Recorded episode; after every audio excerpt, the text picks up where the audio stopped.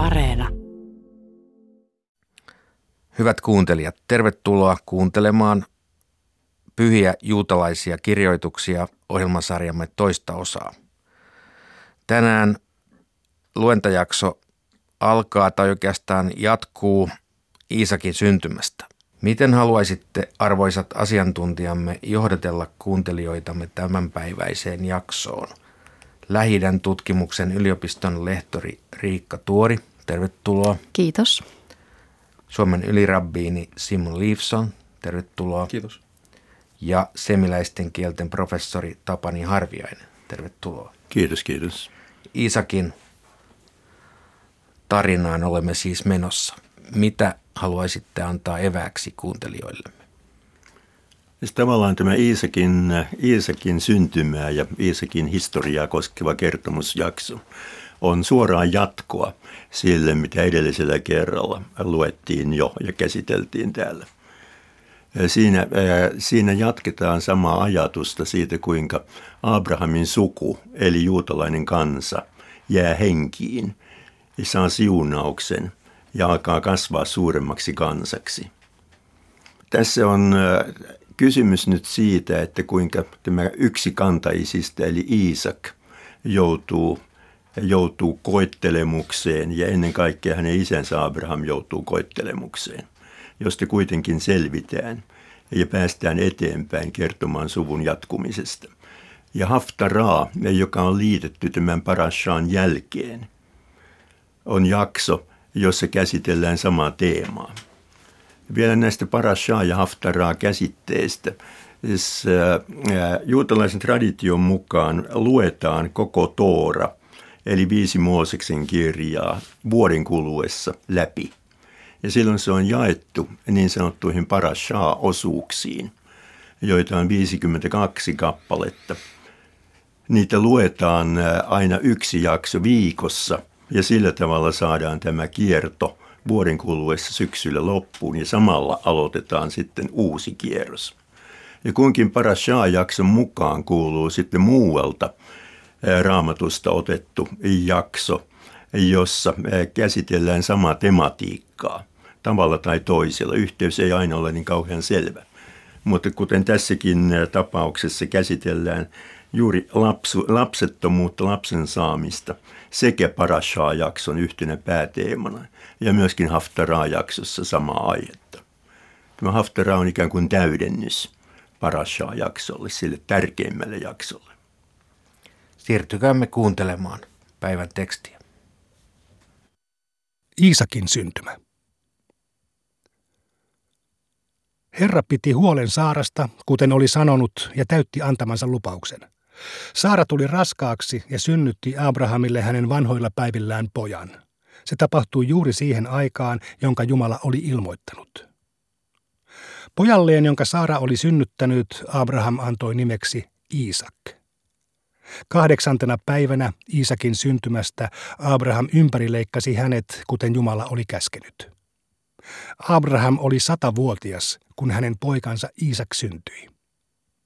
Saara sanoi, Jumala on antanut minulle aiheen iloon ja nauruun, ja jokainen, joka tästä kuulee, iloitsee ja nauraa minun kanssani.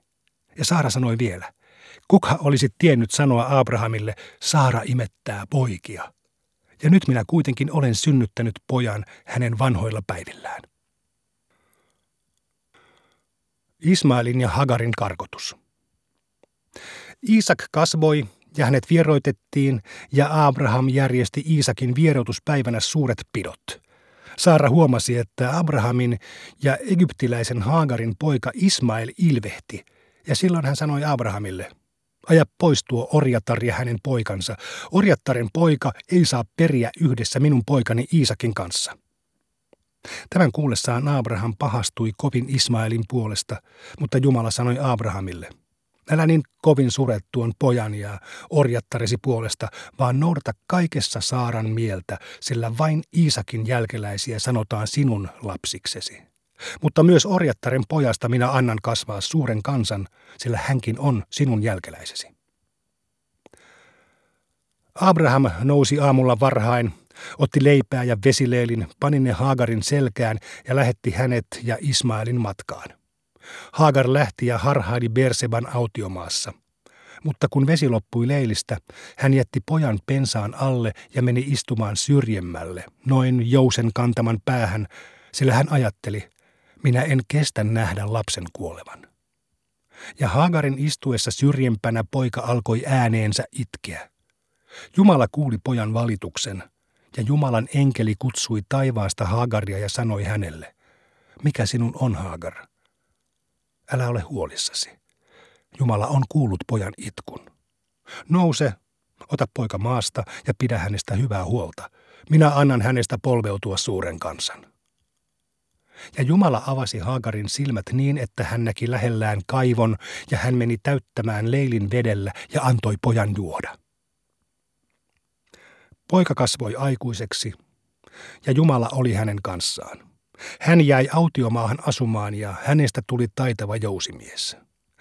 Hän asui Paranin autiomaassa, ja hänen äitinsä otti hänelle vaimon Egyptistä. Abrahamin ja Abimelekin liitto Bersebassa. Niihin aikoihin Abimelek ja hänen sotaväkensä päällikkö Pikol sanoivat Abrahamille, Jumala on sinun kanssasi kaikessa mitä teet. Vanno nyt minulle Jumalan kautta, ettet ole petollinen minua, etkä minun sukuani, etkä jälkeläisiäni kohtaan, vaan osoitat minua ja tätä maata kohtaan, missä nyt asut muukalaisena, samaa vilpittömyyttä ja hyvyyttä, jota minä olen sinulle osoittanut. Abraham sanoi, minä vannon. Abraham valitti kuitenkin Abimelekille, että tämän miehet olivat anastaneet erään kaivon omaan käyttöönsä. Abimelek sanoi, minä en tiedä kuka tämän on tehnyt.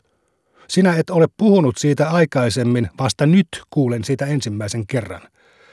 Sitten Abraham antoi Abimelekille lampaita, vuohia ja nautakarjaa, ja he tekivät keskenään liiton. Mutta Abraham otti seitsemän nuorta lammasta erilleen muista.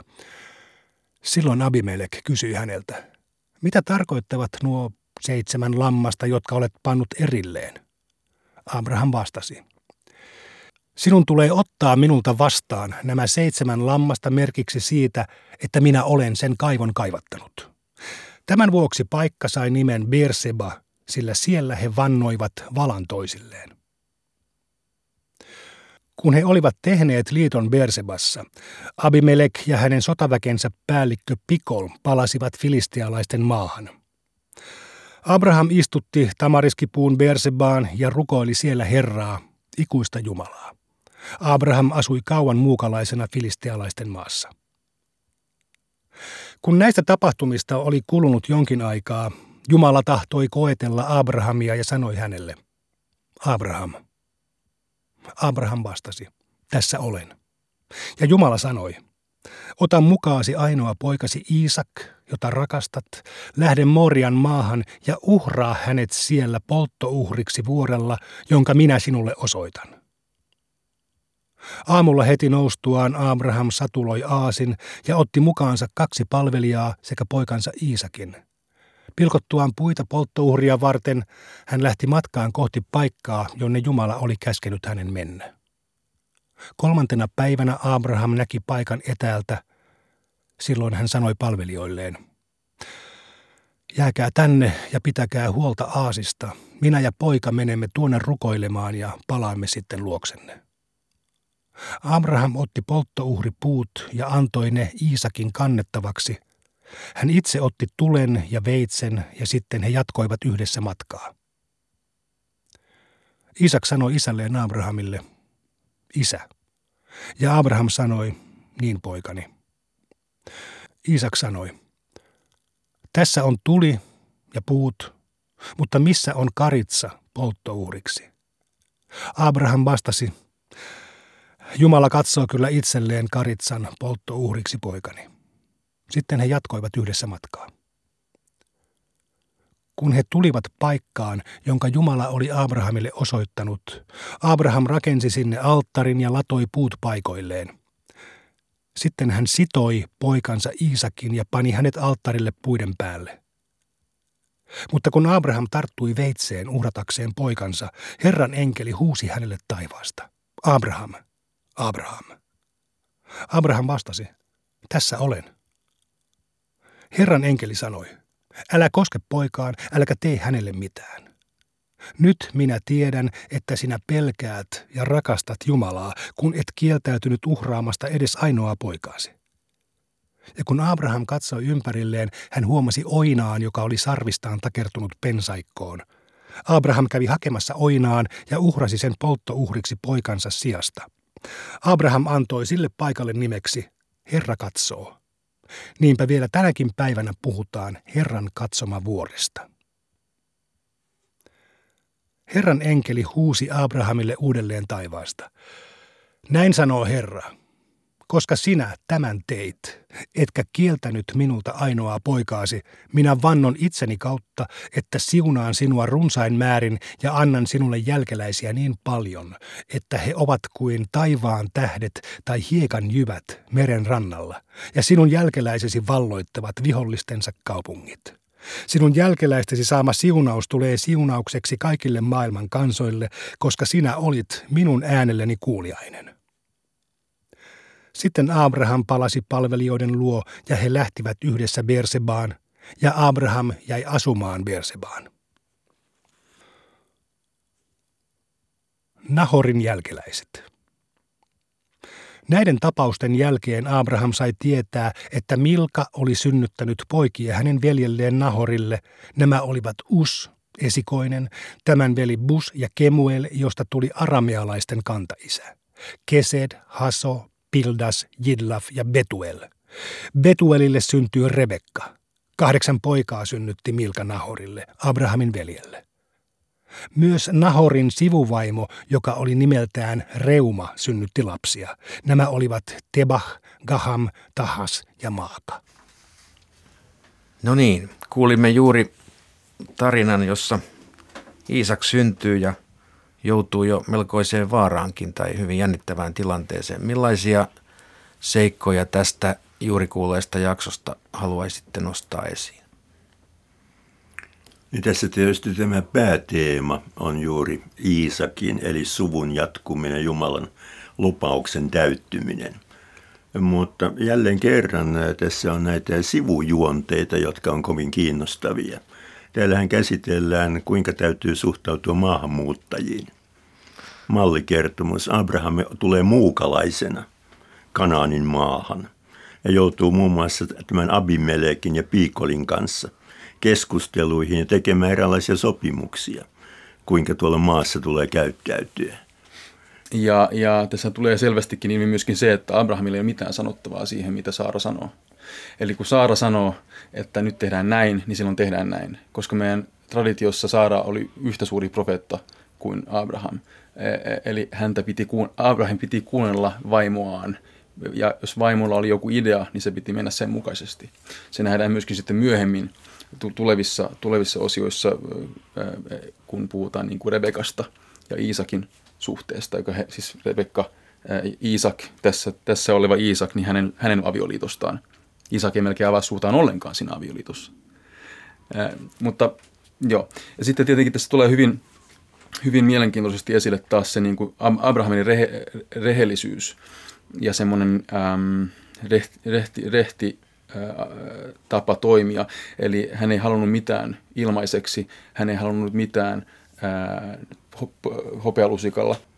Kanssa, että tämä on kertomus Abrahamin uskollisuudesta. Usko. Tässä tapahtuu niin karmeita asioita. Ensin hän, hänelle on luvattu jälkeläisiä, hänelle on luvattu jatkuvuutta ja yhtäkkiä hän lähettääkin tosiaan toisen poikansa autiomaahan, silti uskoo ja luottaa Jumalan lupaukseen. Ja seuraavaksi hän todellakin on uhraamassa tätä, tätä ainoaa mm. ikään kuin laillista poikaansa. Mm Jumalan käskyn takia. Miksi Abraham on niin uskollinen, että hän ylittää kaikki meille tutut etiikan rajat? Tämä on kymmenes nisajon, kymmenes tavallaan koettelemus, mikä Jumala asettaa Abrahamin eteen. Kymmenes. Kymmenes. Tämä on viimeinen. Tämä on se viimeinen niitti, jossa Jumala sitten sanoo, että sinä todellakin olet minun, niin kuin, ei ole ketään laistasi Abraham. Sinä, sinun, ja tämän takia sinun jälkeläisesi tullaan, tulevat siunatuksi ja kaikki, jotka sinua siunaavat, tulevat siunatuksi.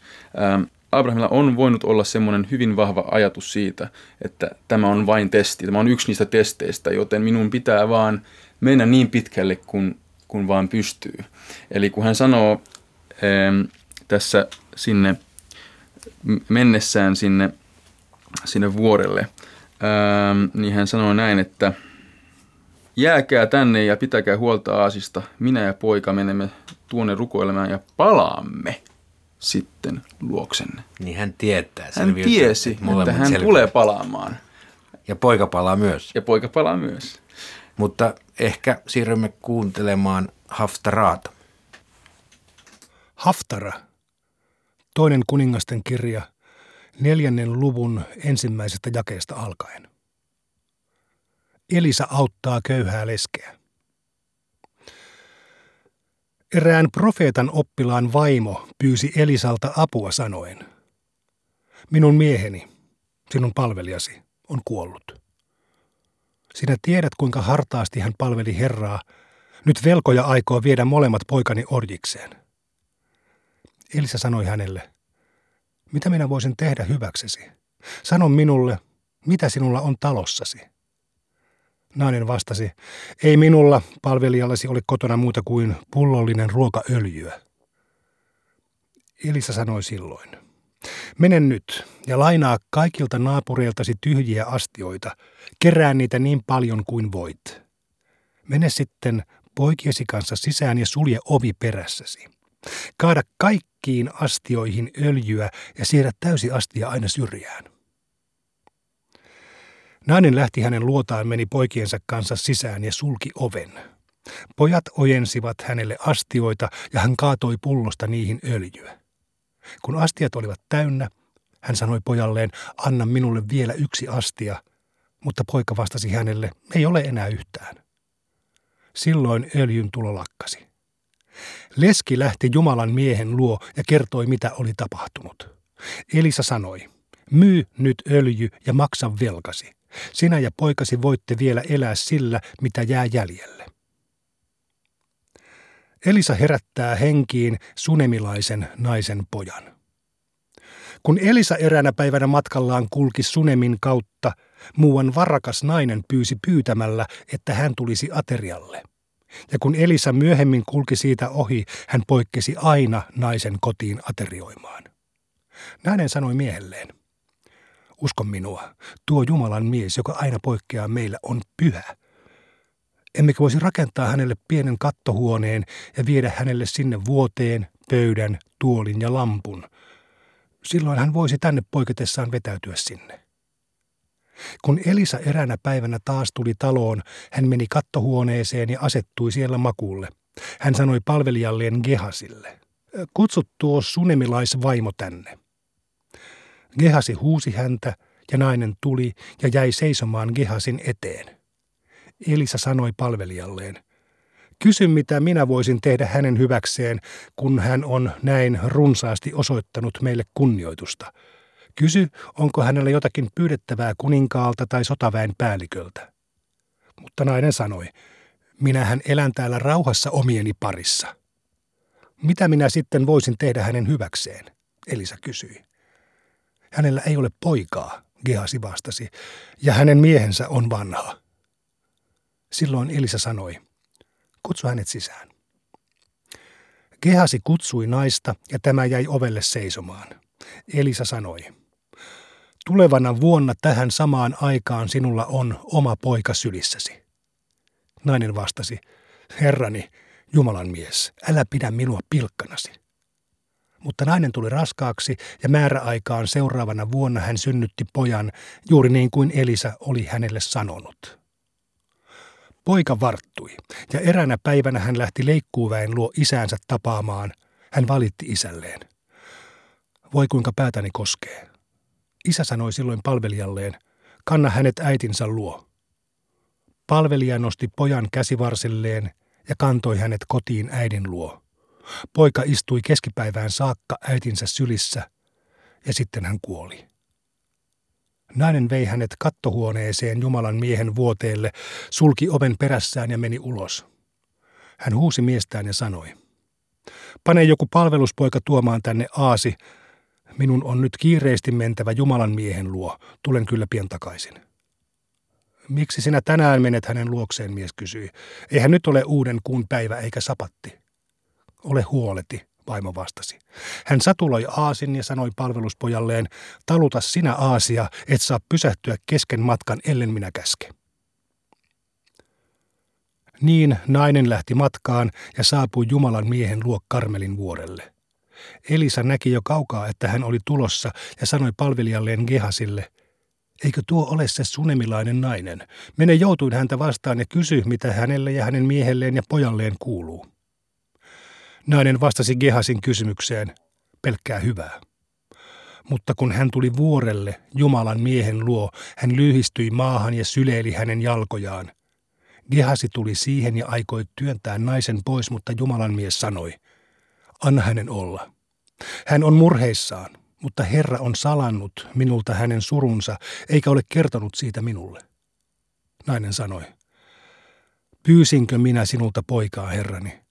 Enkö minä sanonut, ettei sinun pidä herättää minussa turhia toiveita? Silloin Elisa sanoi Gehasille, vyötä viittasi, ota sauvani käteesi ja lähde matkaan. Jos tapaat jonkun, älä jää vaihtamaan tervehdyksiä hänen kanssaan. Kun tulet perille, aseta sauvani pojan kasvoille.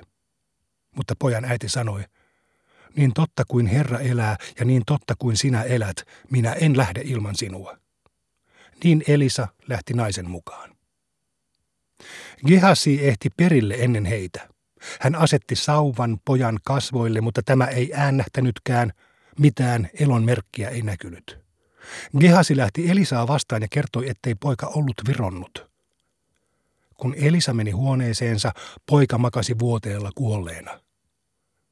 Elisa sulki oven perässään, rukoili Herraa ja asettui sitten makaamaan pojan päälle. Hän pani suunsa pojan suulle, silmänsä hänen silmilleen ja kämmenensä hänen kämmenilleen, ja kun hän painautui poikaa vasten, tämän ruumis lämpeni. Sitten hän nousi seisaalleen ja käveli huoneessa kerran edestakaisin. Kun hän uudestaan asettui pojan päälle, poika aivasti seitsemän kertaa ja avasi silmänsä. Elisa huusi silloin Gehasia ja sanoi, kutsu pojan äiti tänne. Gehasi kutsui naista – ja nainen tuli profeetan luo. Ota poikasi, sanoi Elisa. Nainen polvistui hänen eteensä ja kumarsi maahan asti. Sitten hän nosti pojan syliinsä ja meni ulos. Näin kuulimme tämän luentasarjan ensimmäisen haftaraan. Miten haluaisitte kommentoida tätä täydennykseksi sanottua osaa? Siinä on jälleen kaksi tämmöistä tyypillistä kertomusta, jotka sujuu ihan kirjallisesti nähtynäkin oikein hyvin. Ne on samalla myöskin tyypillisiä ihmekertomuksia molemmat, oma kirjallisuuden lajiaan, jolla on myöhemmin paljon levikkiä Lähi-idässä ja muuallakin. Mutta tämä inhimillisyys, mikä näissä on mukana, on jotain, jotain hyvin poikkeuksellista ajatellen muinaisuuden kirjallisuutta – jälleen kerran kannattaa siihen kiinnittää huomiota. Mitä tarkoitat inhimillisyydellä tässä? Miten kuvataan ihmisten tunteita ja käyttäytymisen malleja.